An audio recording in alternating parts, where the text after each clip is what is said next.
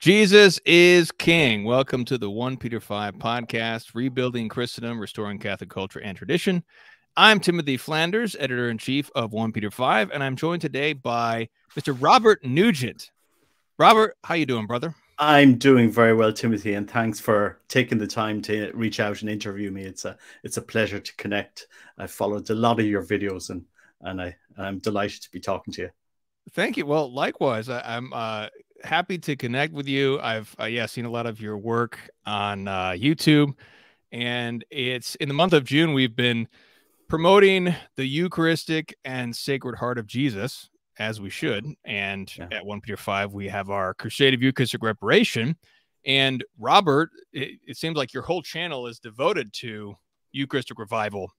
Yeah. And so I, I just wanted to talk with you because it sounded like uh, very much our our own apostolates very much had a confluence. So yeah. Um, but before we get into all of our conversation, as always, we ask you to support One Peter Five. We can't exist without your donations. So go go to onepeter5.com slash donate. You can help us out, help us pay our bills, and uh, with the miles we had to feed, of course. So uh, and Robert, before we get into our um, uh, topic, what what's new with your channel? What's new? What are you working on? What do you like to promote before we talk more? Yeah, uh, I, I just I just give a little bit background on the channel because I, I think some people think that I've worked full time in it, and I and I do advise people please support Timothy, who's doing a lot of work, is dedicating his life and his time to this. As I think this is your full time job, um, and uh, I, please support him. For me, it's not my full time job. This was a, a part time blog that I started um, back in 2019, and the reason I started this blog was my channel was out of pure frustration about what I saw going on in the church. Um, as people will know, I was a seminarian Legionaries of Christ during the 1990s. Saw the the scandal, the collapse, uh, you know, shook my faith like and anything else would shake your faith when you put your when you put your faith in certain people and hold them up as people that you respect, that you think that are teaching you the faith, and all of a sudden you see failure.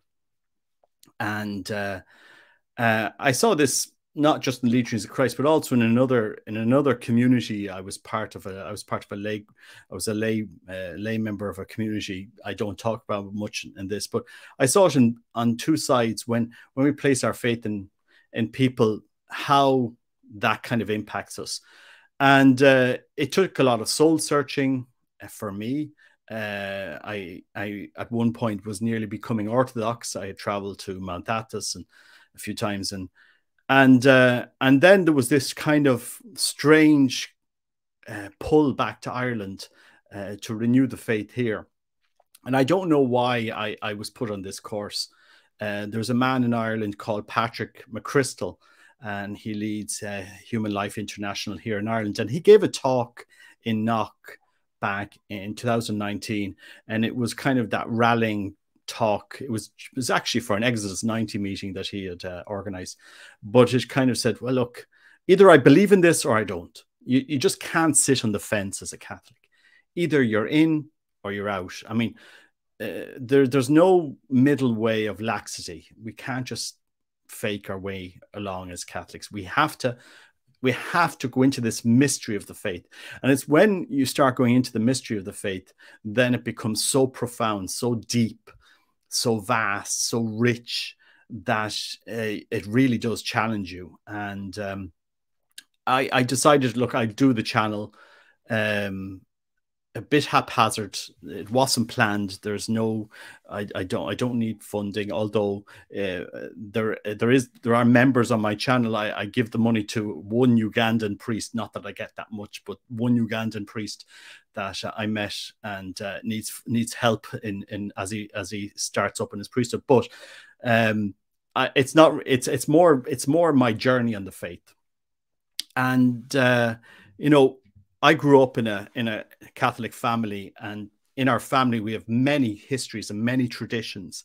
Uh, as Nugents, as an as a Norman family that came to Delvin um, practically over 800 years ago, uh, from from uh, uh, uh, from Nugent in France because we we we always carry the the names of where we're from. We're actually the Belesme family originally, but we we it's of we're of Nugent, which is specific location in, in, in France. And that's we grew up with all of these stories and fables and tales uh, you know, how a Nugent defeated the, the King of Naples, the Horseman of Europe, Murat, uh, Napoleon's brother-in-law, and he brought the Pope back to Rome, and, and the Pope made him a prince, and then he went and became the largest landowner in Croatia and wanted to found a Franciscan town. All of these things, you know, the, how Nugent was the first to teach Queen Elizabeth the first uh, a little bit of Irish, writing an English Irish dictionary. Um, so there's all of these tales in our family, uh, all connecting as well to to the Catholic faith in the sense that you know it was the last it was a Nugent who who closed uh, Abbey and who walked out of that abbey carrying his crozier, which is still present in the national in, in our national museum in Ireland, uh, William Nugent. So our family, the faith, the Catholic faith, specifically Catholic faith, so is so deep in our family. And for me to walk away from the faith, I needed some really, really strong, convincing evidence that that what I had been brought up in and what I had believed and what I was taught wasn't true. And the more you dig into the history, the more you really take, I mean, intellectually dig into your, Catholic faith, you you can't not walk you it's it's impossible to walk away from it. Because at the very core of our catholic faith is the sacred heart. Um, it's the eucharist. Um, it's the beating heart the living encounter with christ. And and in really in connecting with that with that uh, sacred heart of christ um, you, you're confronted with with changing your life with this with really another universe that that we, we never you, most people didn't ex don't experience.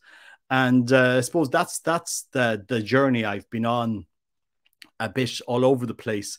Um you know i got i got connected into the traditional latin mass side uh, with the sspx and with another community in ireland over it was 2014 when i was really really taking my my faith seriously um I absolutely love the traditional Latin Mass. I think it's just the most beautiful mystical picture, the picture cosmic reality. I don't know what how to explain it, but it is without getting into idealizing a, a form. But if you're if you're going into something that's profoundly silent and beautiful, I just thought the traditional Latin Mass was um, just a beautiful, one of the most beautiful ways to to pray um, and I think I think you would understand that if if you go, I think you go to the traditional Latin mass as well, so you understand where we're coming from.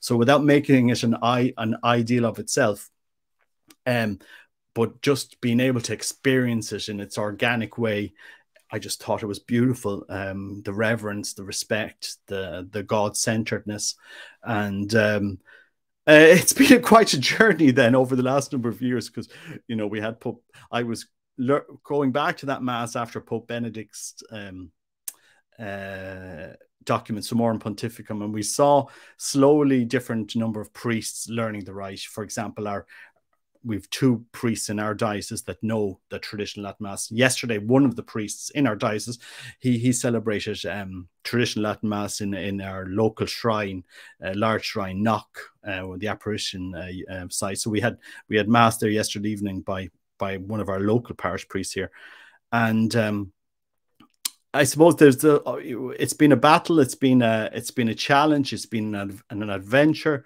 um, all of these years, and uh, um, and I suppose I just want to give a message to encouragement to everybody listening to to your channel, um, because we know we, as laymen we have to give encouragement that we unite the church and we, we we we with humility we show the church look we can be catholics we can be faithful catholics we can be loving catholics by embracing our our, our ancient traditions the vetus ordo as a means to grow the church nourish the church help the church but without creating division and without without it being a, a political um, tool in some way or other that it is something that you know people will be nourished by. And and and that's really where where i've taken it. And uh, this all stems from one experience that i had um, back in 2016 very very strong experience as i was trying to to grapple with this journey um out running as i do run marathons every year um because i have a day job i have to i have to keep do some physical activity so out doing my marathon training and uh, music on, and all of a sudden, our Lord is telling me, renew the Eucharist, renew the Eucharist. And I, my father was a schizophrenic, so anytime I have these experiences in prayer, I, I just, I just don't know how to handle them, and I've tried to speak it out with different priests and.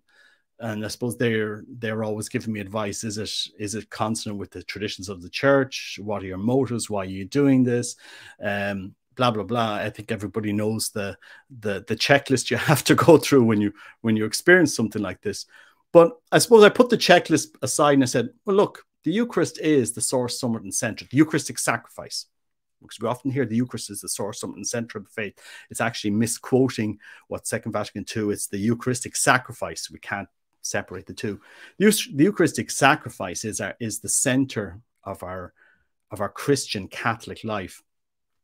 And uh, if I'm being called to renew this, I'm being called to renew something that is dogma of faith, that is settled theology. There's nothing new here, there's nothing extra to add here.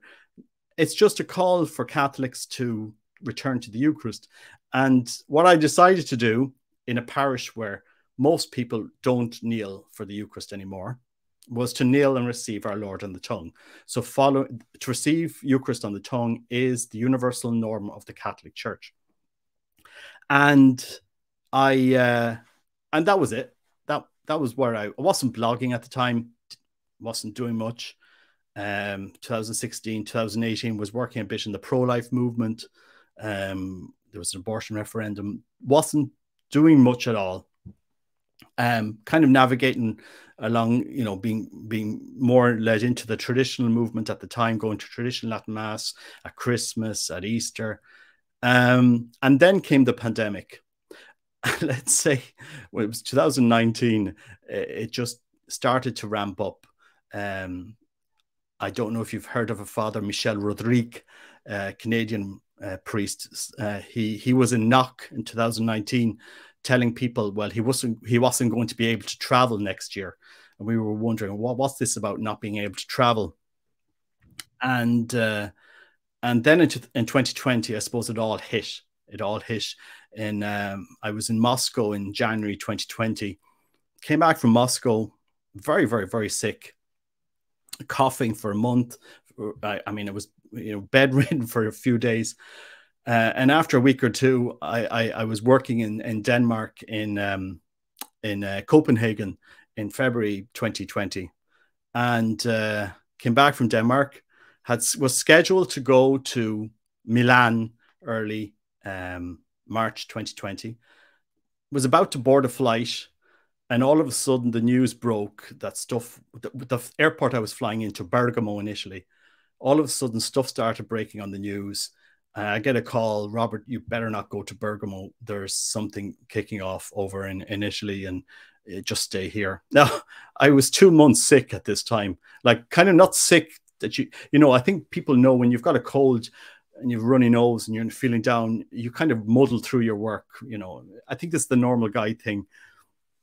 Uh, but it, it, turned out I it, it, turned out I had COVID that in that time. It was it was going around the office and all this, but oh, we really? we didn't know. and uh, and then kind of the world changed. You know, churches shut down. Uh, you know, it became a very strange situation for the faith, and uh, and then the the thing about the Eucharist started. No, no Eucharist on the tongue. I said, wow, no Eucharist on the tongue. And it was like. Uh, no Eucharist at all because the, the mass was banned. We became tele tele event tele tele Catholics, you know, spiritual communion and so forth, and uh, and then it kicked off uh, over the next couple of years that you know bishops in various countries started refusing faithful Eucharist on the tongue. Now I had made a vow I said, I will only ever make receive Eucharist on the tongue.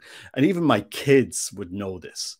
Um, and they would do, do the same. Uh, you know, we, we I catechized my own son to receive Holy Communion, and I, I, we, we, our whatever about about our faith and our family, I don't think my kids are perfect, but when it comes to the Eucharist, they would they would uh, they would know what it is, they would know the centrality of it, and I had made a vow only to receive uh, communion according to the universal norm of the church, and uh, and then the whole thing kicked off, and I kind of and it kind of spurred me on in sense, you know, I felt a little bit prepared for this, um, because look, I'm not going to I'm not going to break this vow. It's not a controversial vow.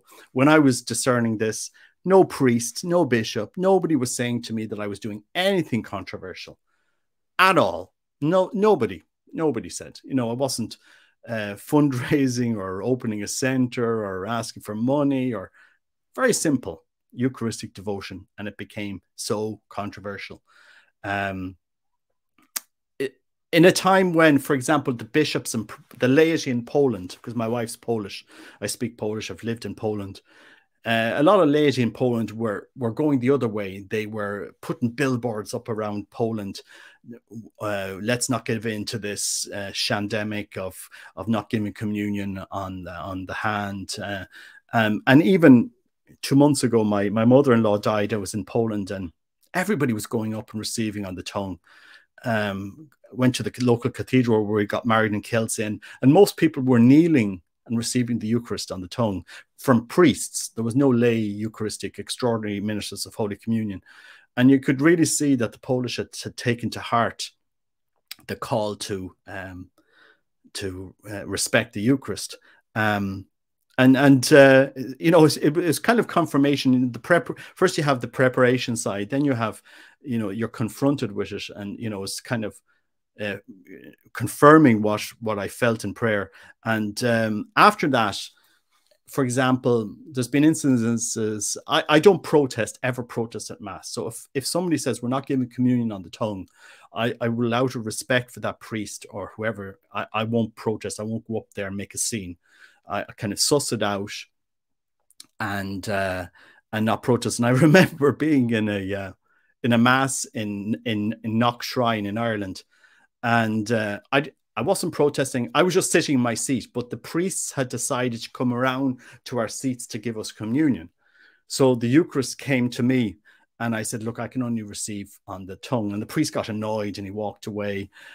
And I said, Look, I, I, didn't ask to protest here. The priest came to me with the Eucharist. I said, Look, I've made a vow only to receive uh, the, the Eucharist in my rite, in the Latin rite, on the tongue, which is actually in the Eastern rites as well. They only give in the tongue. But um, uh, I suppose all these incidences uh, uh, started to happen. And then last year I was in, working in Singapore.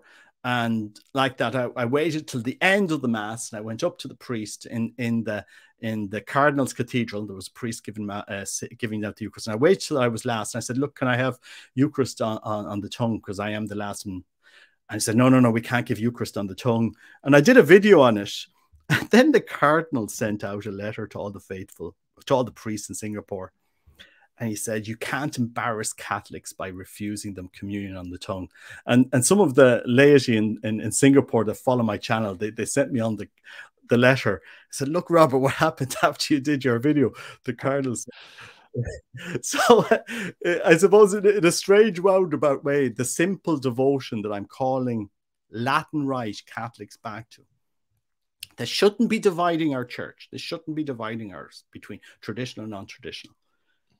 To respect the Eucharist, just respect the body, blood, soul, and divinity. Not just the Eucharist itself, but also the sacrifice, the Mass, that we respect, we give due respect to the sacrifice, the Mass, and to the Eucharist. And if faithful, out of devotion, out of love, and wanting to build up the church, want to go to a traditional Latin Mass, the Vetus Ordo, which hasn't been abrogated, if the faithful want to go there out of devotion, out of love, in communion with our bishops, we should be allowed to do that. And if we want to go in, in the new Mass, the Novus Ordo, if we want to receive communion on the tongue, kneeling, it should be allowed and fostered.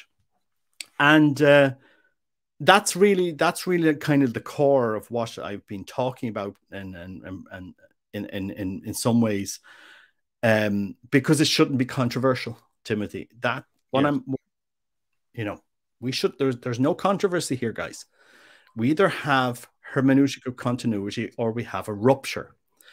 And what we are facing now in the church, and and I and I'm and I'm I'm sorry to say this, and I and I'm in some ways is is is a is a development of a rupture in how we teach and respect the Eucharist. Um, over the past weekend, we had the Human Fraternity show in the Vatican, and the Vatican media covered that, and the celebrities came and they sung at that, but they wouldn't they wouldn't cover a Corpus Christi procession. And we have many bishops now in the church that are telling us, look, these old pre-Vatican II devotions, we're not going to focus on them anymore. So adoration, you know, they'll say, oh, look, our Lord didn't give us the Eucharist to look at. Um, and uh, I suppose it's time for them to come out and, and play and show their cards. Well, where exactly are you leading us? Because Archbishop Roche, he went on BBC in the UK and he said, look, uh, he started talking about a new theology of the Mass. Well, can you can you exactly point out what is this new theology of the Mass? Because uh, we we'd, we'd be interested in knowing uh, where this is going without without without being mean or challenging our bishops. But where are you leading us? Like what are you leading us to? Um is prayer uh, in front of the eucharist not something that's that's healthy for us? I mean if you go into adoration half an hour of adoration i even did this in singapore. I, I remember going to after work in singapore going to the cardinal's adoration chapel beside the cathedral. It's down in the basement. Absolutely beautiful. He has this massive monstrance and there's an actually it's just monstrance and uh, and you kind of take off your shoes and you just kneel there and and that time of prayer just allowing your mind to recollect with our lord it's healthy. It's healthy. Cardinal sarah has spoke about um, silence and, and prayer. And i suppose you know the church if the church wants us to be apostles in the world we need to be able to encounter christ in prayer.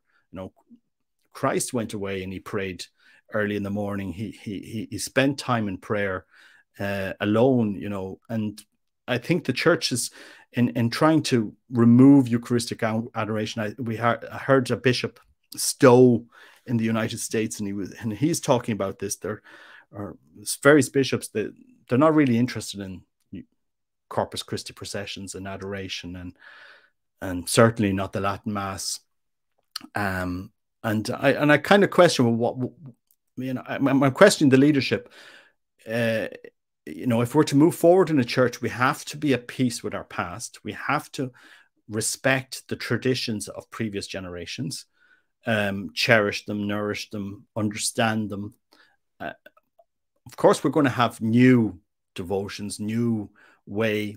Uh, uh we're going to have new ways of, of of of of growing our faith in the sense that new devotions that come along, like when the spiritual exercises start with Saint uh, St. Ignatius. Of course, they were controversial in this day. Even Thomas Aquinas, his philosophy and theology was slightly controversial in this day. Rerum Novarum, uh, Pope Leo XIII, that was controversial in its day. And the priest that that started preaching about Rerum Novarum, a lot of wealthy wealthy businessmen, they got very annoyed that priests were supporting unions and all this, which was part of Rerum Novarum. And uh, uh, do you know things? Our church will will will will move flow, but you can't destroy what previous generations held sacred. And I suppose Pope Benedict, you know, he was he was very measured, very, very um, prudent in in what he was trying to do and what he was allowing.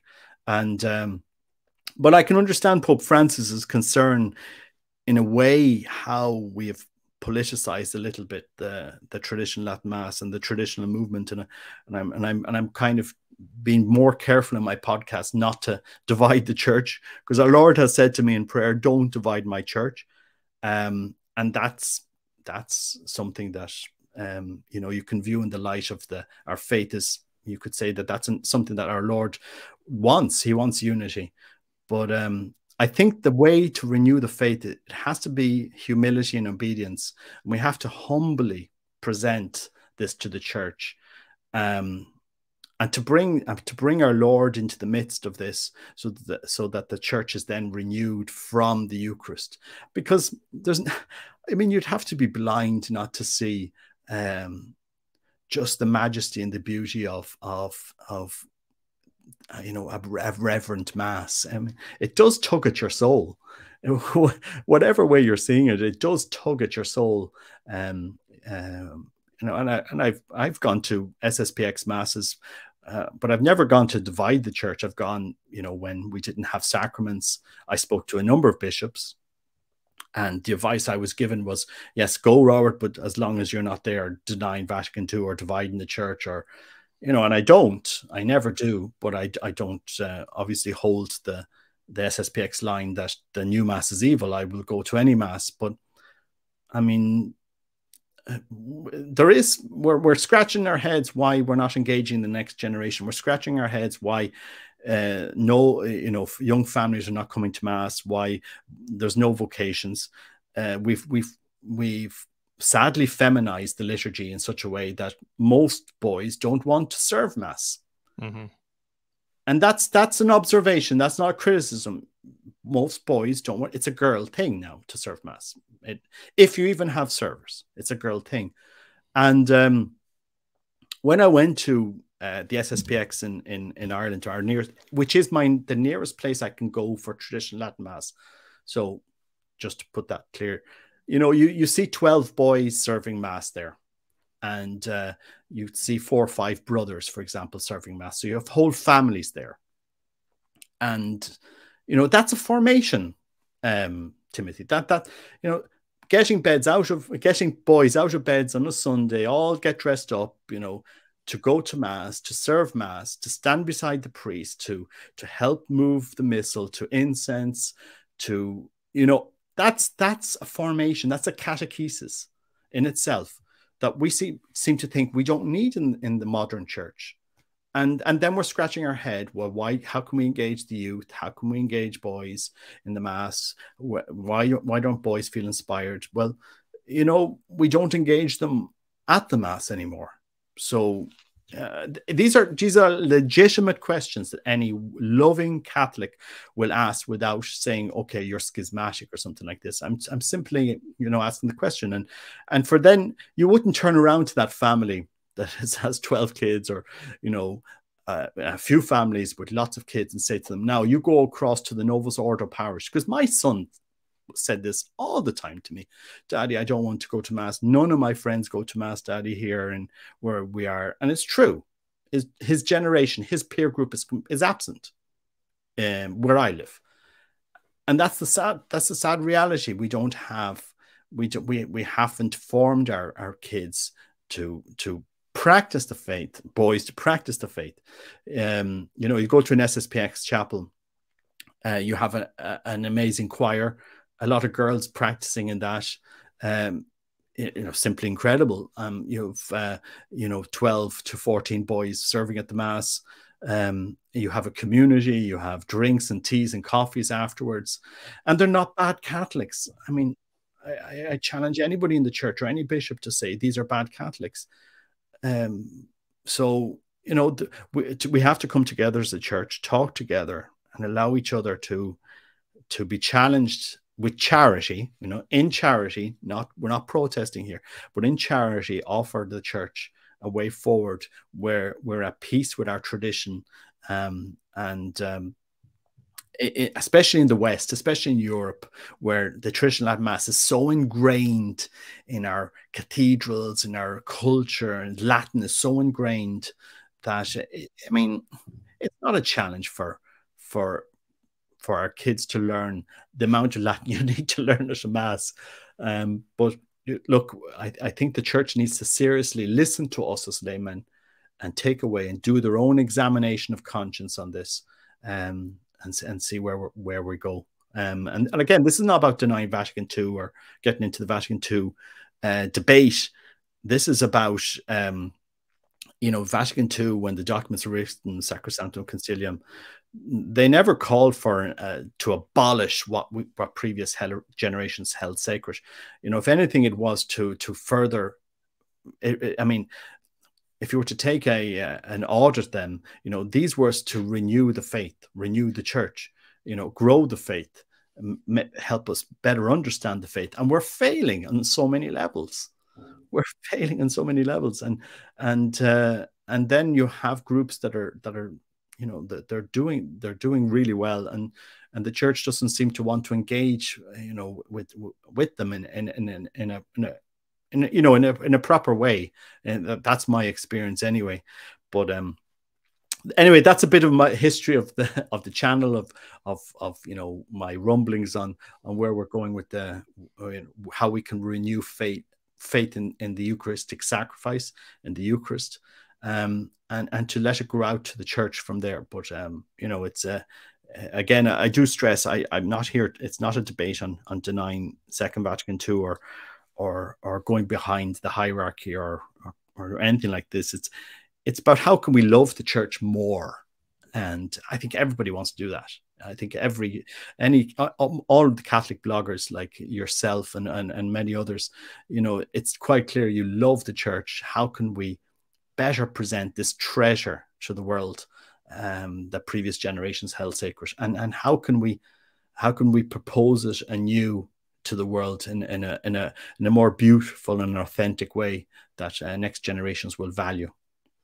Yeah, I love what you're saying, Robert, about the it's not divisive to embrace the universal norm of the Roman rite and really all rites of the church, especially the Eastern rites.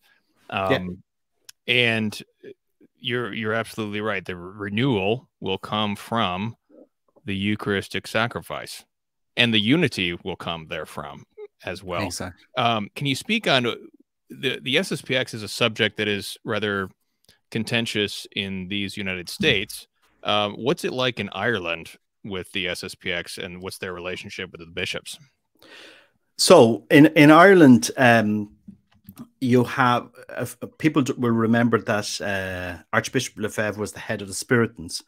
So uh, Eamon de Valera, which was one of the founding uh, fathers of, of, of, the Irish Republic. He went to school with the Spiritans and he would have known him and um, Archbishop Lefebvre.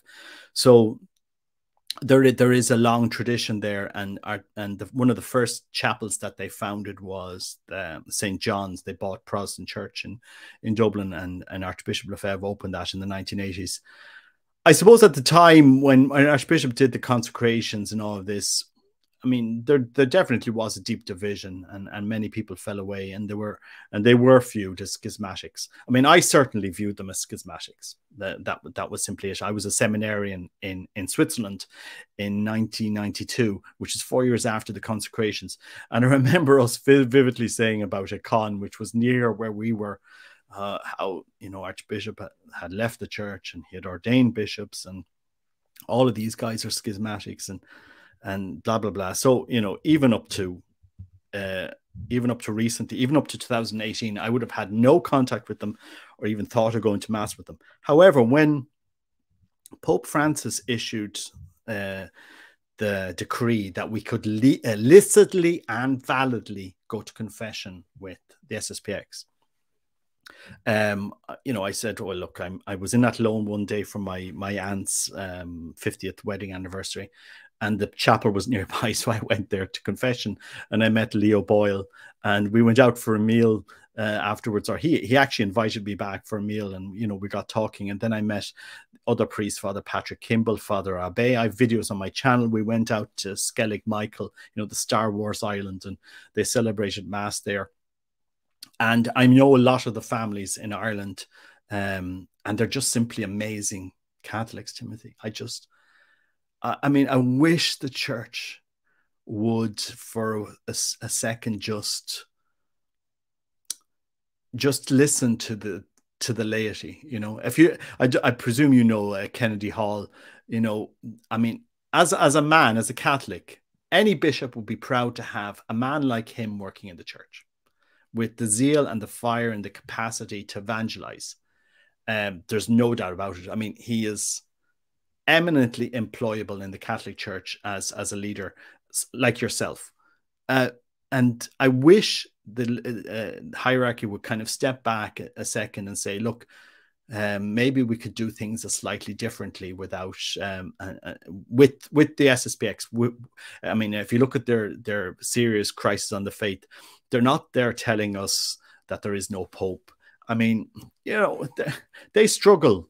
They struggle like any group with with so many issues, and and there is elements in there that you know I wouldn't be comfortable with, especially regarding some elements of their priestly formation but um, that's why we need the church. That's why we need to come together as a whole church to support and help each other.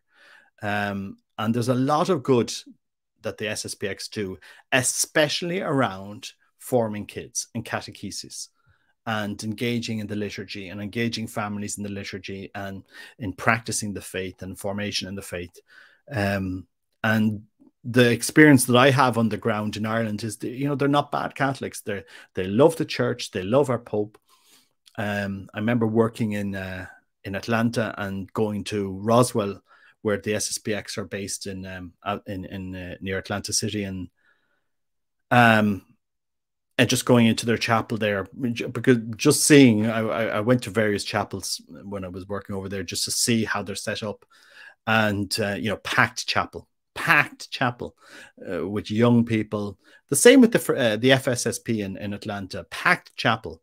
You know, not in the most fl- uh, flush neighborhood. When I'm working in Mexico City, uh, would also go to the the SSPX because their their their chapel happens to be near where where I was working.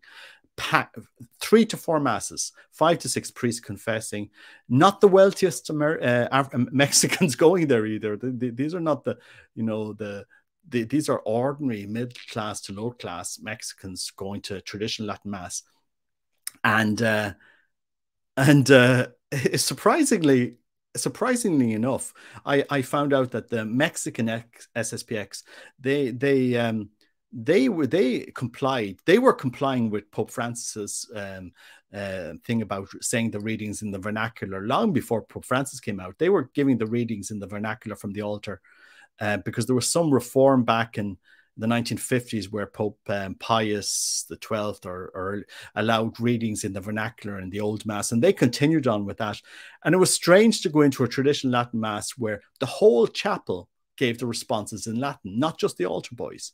The whole chapel knew all of the res- and seemingly this was a tradition in, in, in Mexico before Vatican II. I, we didn't realize this.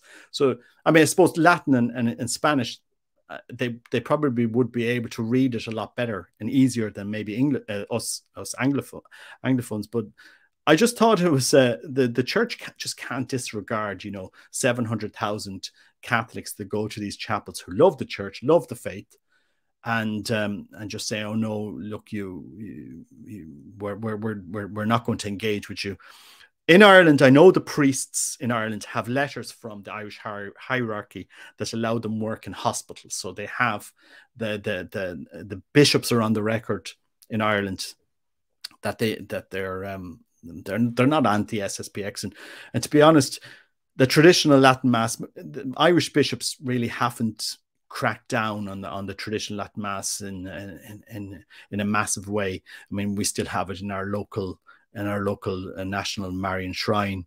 Um, we, uh, you know, the the the, F, the the Institute of Christ the King, they have it in Limerick, in Galway, in Ardee, in Belfast. And then there are some other diocesan locations where where the Latin Mass is celebrated. So, um, but I suppose I just want to give the encouragement to the SSPX that are you know some amazing Catholics. Um, during the 2018 abortion referendum, they helped me a lot. Um, they were boots on the ground. Um, they brought over Gianna Jessen, an abortion survivor, and they had a massive conference in Dublin. Um, they are they organized funds to have billboards put up, and people will say, "Oh, look, they're, uh, you know." Probably don't, but they're, they're for the size of them in Ireland because they're not massive here. They did a lot. They do a lot of work, and so I've nothing but praise for for them, and, and I count them as some amazing friends. And uh, um, but again, I suppose we have to, in charity, propose to the church: look, you have to, you have to come back and revisit, you know, what you've done in Traditionis Custodes, and um, and just allow um, allow them to allow allow the traditional movement space to breathe in the church without feeling so threatened and marginalized and, and forgotten. And, uh, you know, many bishops agree with me privately. I, have spoken to, to bishops and cardinals, and they'll agree with me privately, but nobody will, you know, want to seem to put their voice up against this. I suppose that we just have to let uh, things move when they need to move uh, uh, uh, at a certain moment in time, and maybe it's it's just a matter of waiting for for things to change in Rome. We don't know, so let's see. Yes. But um. So, and Robert, you you cover a lot of the current news as we do at One Peter Five. How do you spiritually survive the covering all the filth and all the craziness yeah. that goes on in Rome? How do you spiritually endure it? This is the most exciting time to be a Catholic, Timothy. The most challenging and exciting time to yes. Yes. So uh, that, and that, that's the sphere that I that I cover. so, I mean, uh, uh, last year I went to Medjugorje, which I know is very controversial in certain circumstances, but uh, um, uh, I, I I went there for a specific reason, and uh, I was surprised how many traditional Catholics are there. Uh, um, you know, traditional that love the faith, know the faith, live the faith, and without getting into the apparition side, because I don't know much about that, um, it is it is one of the biggest uh, Catholic pilgrimage sites. It is the biggest Catholic pilgrimage site in Europe at the moment, um, uh, certainly for Irish. And uh, I, you know, there, there's a lot. I suppose we're all we're all working together, challenging each other. I was kind of surprised that that Medjugorje is so pro traditional Latin mass, which kind of opened my eyes. I didn't I didn't expect that, uh, but I suppose they were very quiet, and there was nothing on synodal synodality, and there was uh, um, which is another big topic in the church. Um, so, look, th- this is our Lord is challenging us. You know, if we wanted easy Catholicism, uh, we weren't born in the wrong, we weren't born in the right era, but we were born for these times. We were born to lead. And this is where, as men, we need to lead in hum- with humility and obedience, lead faithful towards our Lord, to challenge the church with, with charity, uh, to challenge our bishops and priests with charity to because that because uh, we can bring the holy spirit along with us in our work you know and uh, and he will lead guide and enlighten us when when he needs to do that and um, so yeah I, look we cover what's going on i think i think anybody with a small sense of common sense will know that we these times were coming for a long time, especially if you listen to Garabandal, which I've a long devotion. My family is well connected to that site. Uh, and and Ireland, uh, you know, there's a big there's a big connection, especially with, with regards to Sister Claire Crockett. Um, there's a big connection to Garabandal, and Our Lady said to those kids back in 1961, I think, or in, in the early 1960s, you know, less and less importance would be given to the Eucharist. And that, um, you know, many priests and bishops were leading souls to perdition, which seems like a very hard message for Our Lady to give. It's a very, it's a very hard. You, you know, you'd, you'd wonder how she could have give the given that message to these girls, uh, you know, in the in the early 1960s. But on the Eucharist, on the Eucharist itself, less and less importance is going to be given was given to, i mean it has played out uh, this is uh, 50 years since since Garabandal now it has played out no bishop or priest or layperson can deny the undeniable reality that less and less importance has been given to the Eucharist, especially in in in in, in practically in every country. I know people will say, "Oh, look at Africa and Asia." But like uh, if we look at South America, Protestantism is the fastest growing religion there. I mean, I, I, I mean, guys, let's not kid ourselves. Tens of hundreds of thousands of German Catholics relinquish their Catholic identity every year. Um, so, I mean, you know, was Our Lady giving us a warning? I, I, I, I, would ask anybody to in their right mind to question uh, what what happened in Garabandal. So look, important for Catholics in this moment in time, and I say this to many men, you know, we are being formed and raised up for a reason. We are being formed to be hard men, to be leaders.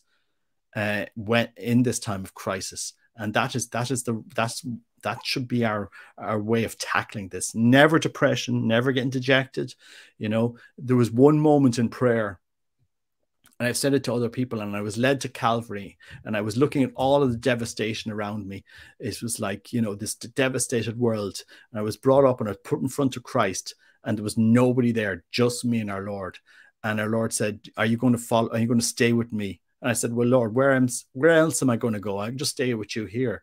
You know, what what else, you know, how how can I not stay with you when I see you suffering? Because Christ is suffering at this moment in the church and you know i suppose that that's my own prayer that's that's where i've been brought to in prayer whether it's a real experience or not i don't know but um it kind of does kind of tackle you a little bit. What if everybody fell away? Because i've been through the legions of christ. You know i've seen the people don't know how catastrophic that was behind closed doors in the vatican. I mean you you all hear the outside story the sanitized story but behind closed doors, we watched a man refuse confession at the end of his life. I mean, we watched a priest possessed, from what we could see, um, and this guy was held up as the what the leader. That practically he was held up sometimes as the savior of Catholicism at one stage. His book, The Integral Formation of Catholic Priest, was given to every bishop arriving to Rome. They used to do these bishop preparation courses. All the new any new bishop that was going to be ordained a bishop, you'd have to go to Rome and do a prep kind of a, a bishop's preparation course, which was hosted in the Legionaries of Christ. And the Pope would give him Father Maciel's book. So I, I don't want to underestimate here, you know, the importance of of or the, the, the reality of what we lived through, which was somebody was held up as forming integral priests was, you know, really, really, really flawed, really eh, to the core flawed. And um, uh, and it's not just Father Maciel, there are other people like that in the church. And, and I suppose all of our Lord is using all this to cleanse us, to pare back our attachments. You know, who were you having? Who did you have your faith in? That's why I'm. Who did I have my faith in? If I'm so distraught by what happened with Father Maciel, did I ever even believe in our Lord? Did I ever even have faith in the Eucharist?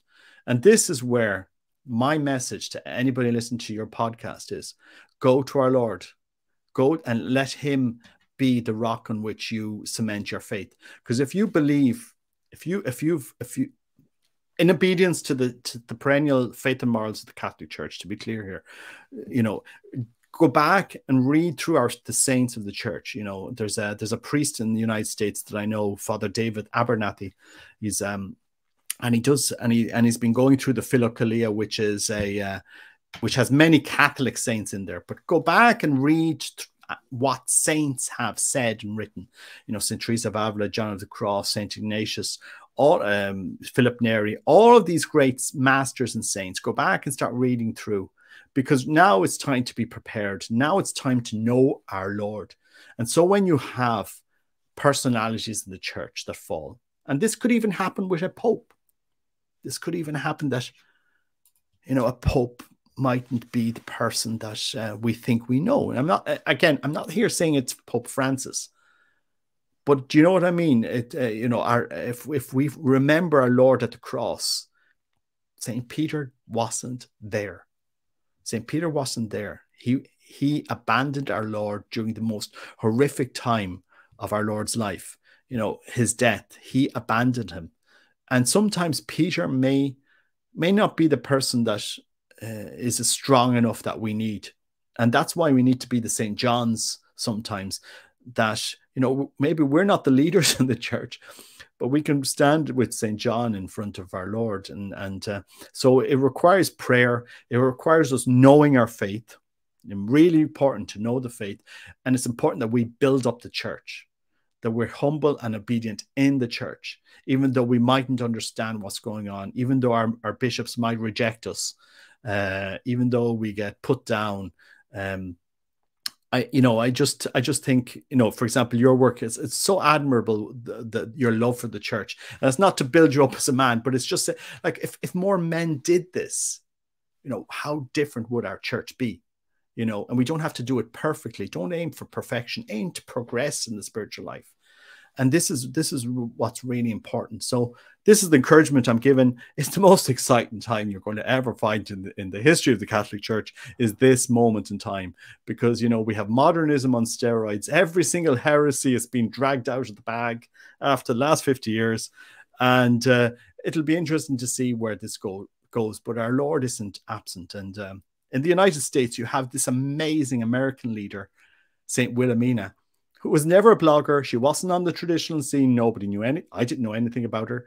And, you know, in a time when, you know, we've had a specific traditional priest who's been in the media over the last number of two years, you know, well known traditional priest, uh, in a time when he gets exposed in a way, you know, our Lord comes in there and he raises up this amazing, humble saint, an African American woman, this amazing, hidden, humble lady that, you know, it's just said, I love the traditional Latin Mass you know, I love my Gregorian chant. I love my habit, and I and this identity is beautiful to me.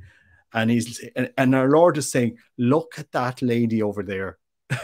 look at that lady that I put in the ground in 1990, 2019 before the pandemic, and I'm bringing her out now to teach you all a lesson. Mm-hmm. that's what you know. You, it's just it came at the right time. Our Lord steps in at the right time, and so we need to we need to use our traditional the traditions in the church to build it up. I have no ideological uh, gripe or problem with the Novus Ordo, and I've said this in many many um, um, videos because I've I've experienced the Novus Ordo in so many languages in so many countries. If you go to the Novus Ordo in in Korean, you know Korean priests, a lot of booming vocations over there. I have a lot of friends over there. They say it extremely reverently in in in in their own language. And uh, you know the so i'm not here i'm not here against the the the the, the new mass uh, but um I, i'm fully on backing Pope Benedict's view that you know what previous generations can't health sacred can't be considered harmful, and we cannot remove this or or put barriers up against this in the church. And um, uh, for for so like it's it, you know in this time of synodality when we're all talking maybe it's time that they allow us to talk as well. So yes, good times. Yeah, excited yeah, I, certainly I, amen. I i am it is a glorious time of saints and saint wilhelmina is the perfect exact it's like it's kind of like god's humor i was laughing with my editor it's just it's just a funny it's like god is just kind of laughing at us at how seriously we take ourselves uh, final question for you robert thanks so much for your time um, you you're writing you're blogging you're video doing videos from ireland um, and you've also lived you're you're married to a pole uh, you've done a yeah. lot of traveling uh, there a lot of our viewers and readers are from these united states what yeah. do you have to say to American trads? Any comments for us in particular? Okay, I've I've said a lot about American trads, and and and I don't want to be, I don't come across as negative, but I'm going to give you some honest feedback, and and and and I and I ask traditional American Catholics to please take this to heart. Um, you know, as I said, I've lived in Mexico for many years, and when I go to America, I'll often go to mass in Spanish and you see a whole different underworld, a different population that you would normally see at a at a new mass or at a traditional Latin mass, and um, and just remember that that uh, you know uh, around you. I mean, I'm talking about the uh, where I've worked in the states. There's a whole world that you may not be aware of, and a whole suffering world that you're not aware of. Um, you know, and when these people go to mass, it could be in Spanish and they're ministered and they're sending money home to Mexico.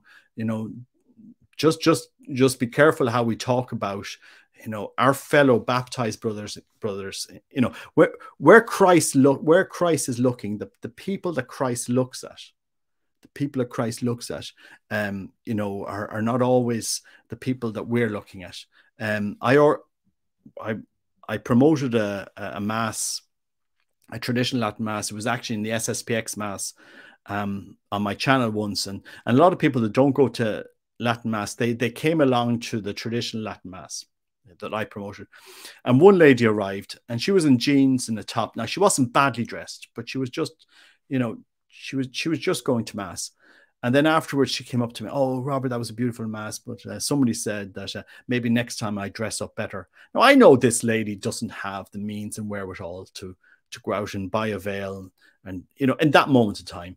But she was going with her heart to, to, she really was going with her heart to encounter our Lord. And as Catholics and as Christians, instead of helping her and supporting her and giving her a smile or, you know, we, we, we put her down and that's just a symptom of of of it of it you know Catholics will come around to how we dress and how we, we go to the mass in due course. You know, they'll see, they'll be informed, you know. But when somebody comes with a good heart to love our Lord, we should help them and, and be there to, to support them. And so, you know, Traditionis Custodes, and I know this for fact, guys. I know this. I know this from from Rome. Traditionis Custodes was very much focused on some elements in in America, and it's hard to say this. It wasn't focused on France. It wasn't focused on the United Kingdom or Canada or Ireland or any other country that's offering the traditional Latin Mass. It was a direct result of of what was happening in America, where sadly, and and we all we have to all do our examination of conscience. It was practically becoming the official catholic religion of of a certain political party without going into it. Now if to be clear guys if i was an american and uh, i think everybody knows who i would vote for. I would vote for candidates that support life you know freedom of speech the right to protect ourselves. Let's not kid ourselves. Uh, so that people know which which which end of the spectrum i'm on. Um, but the purpose of our faith, guys, is to get to heaven. You know, the, the supreme law of the church is salvation of souls. Our Lord came to prepare us for his kingdom. And uh, and so just bring all of all Catholics along with you. And um, that that's really important and, and to and to understand, you know, I mean, it used to break my heart when I was going to work in Atlanta and you'd see people walking around the streets with blankets, you know, and uh, I, I, I remember going to mass down in Atlanta, passing Five Points. I don't know if people know this place, and you know my American friends were saying, "What you walk down that street? You're are you crazy, Robert? We never go down there. That's kind of in this area of the town." I said, "Oh, like, like I'm just an ordinary Irish guy. I walk everywhere, and I take the MARTA, and and um, you know, our Lord is looking there. Like he's seriously, he's looking at, those that are suffering." and he's asking what we're doing for them. So our traditional faith, our traditional Catholic practices are, are sacred, they're deep, they've they got roots. But from that, we have to draw it and give it to those who don't know Christ. And our and our and our eyes should be always fixed on where, where Christ's eyes are fixed. And so that's my advice to give to America. I mean, you've got you've got amazing families over there, amazing communities. You're you're just so blessed with all of the diversity in, in, in the Catholic faith. You've got some good bishops there. Um, uh, there's an old bishop there, Jesuit Bishop Mor- Morello. Morello, I, um, I think he's dead, but you know. Oh, Morlino. Yeah, I mean, yeah. he was yeah. he was amazing for a Jesuit. He was you were blessed to have such an amazing bishop like him, and you've got others like that. Bishop Bishop Sample, um, um, Bishop, um, you know, Bishop um, Bishop Barron, although many people criti- criticize him, you know, privately he seems to be very okay with traditional Latin Mass. So, like, play to your strengths, lead the world, but always be conscious, you know, who our faith is to be given to those around us, is to trans, is to be the yeast to transform our communities. And I suppose as an Irishman, I'm go, I'm always going to go to America looking at it that way. Um, and um, and having worked in Mexico for so many years and having gone to so many communities, um, uh, just to give you that encouragement. Um, and I'm not saying you don't do it, but I'm just saying don't don't be, be cognizant of of of of of of the, of the beauty of our church and uh, in all its different forms and and, and different ways it's uh, the faith is expressed. But uh, i just want to give that encouragement because you do lead the world. You do especially in the english catholic world american bloggers lead. So the vatican is always going to look at you and uh, so just lead lead with with humility lead with um, uh, you know, lead with um, with with obedience, lead with humility, and lead with love, um, and be strong men uh, in, in what you're trying to do. I think Timothy, you do it. You, you're an you're an example in, in, in the beauty and the way you blog. You know, you really love the faith, and you're really challenging there. And and and, and I'm and I'm glad that uh, that you're running um, one Peter five now, and I hope other people support you. But uh, that's just my my my thoughts on it. Well, thanks, thanks so much, Robert, and thanks so much for coming on the show today. It's been a joy to speak with you across the Atlantic. Uh, everybody, go below. The link is below for Robert's channel. Um, and so let's offer it all to Our Lady as always, and we we promote the our the icon of Our Lady of Fatima under her Russian icon. You can now buy this icon, and that helps support our Russian Catholic brethren who are building the Shrine of Our Lady of Fatima in St. Petersburg, Russia. So you can buy that okay. below and to help support them. So, uh, Robert, can you uh, pray the second half of the Hail Mary for me? Let's pray. name of the Father, Son, Holy Spirit. Amen. Hail Mary, full of grace, the Lord is with thee. Blessed art thou among women Blessed is the fruit of thy womb, Jesus. Holy Mary, Mother of God, pray for us sinners, now and at the hour of our death. Amen. Our Lady of Fatima, pray for us. Blessed Emperor Karl, pray for us. Saint Maximilian Kolbe, pray for us. name of the Father, the Son, and the Holy Spirit. Amen. Amen. Jesus is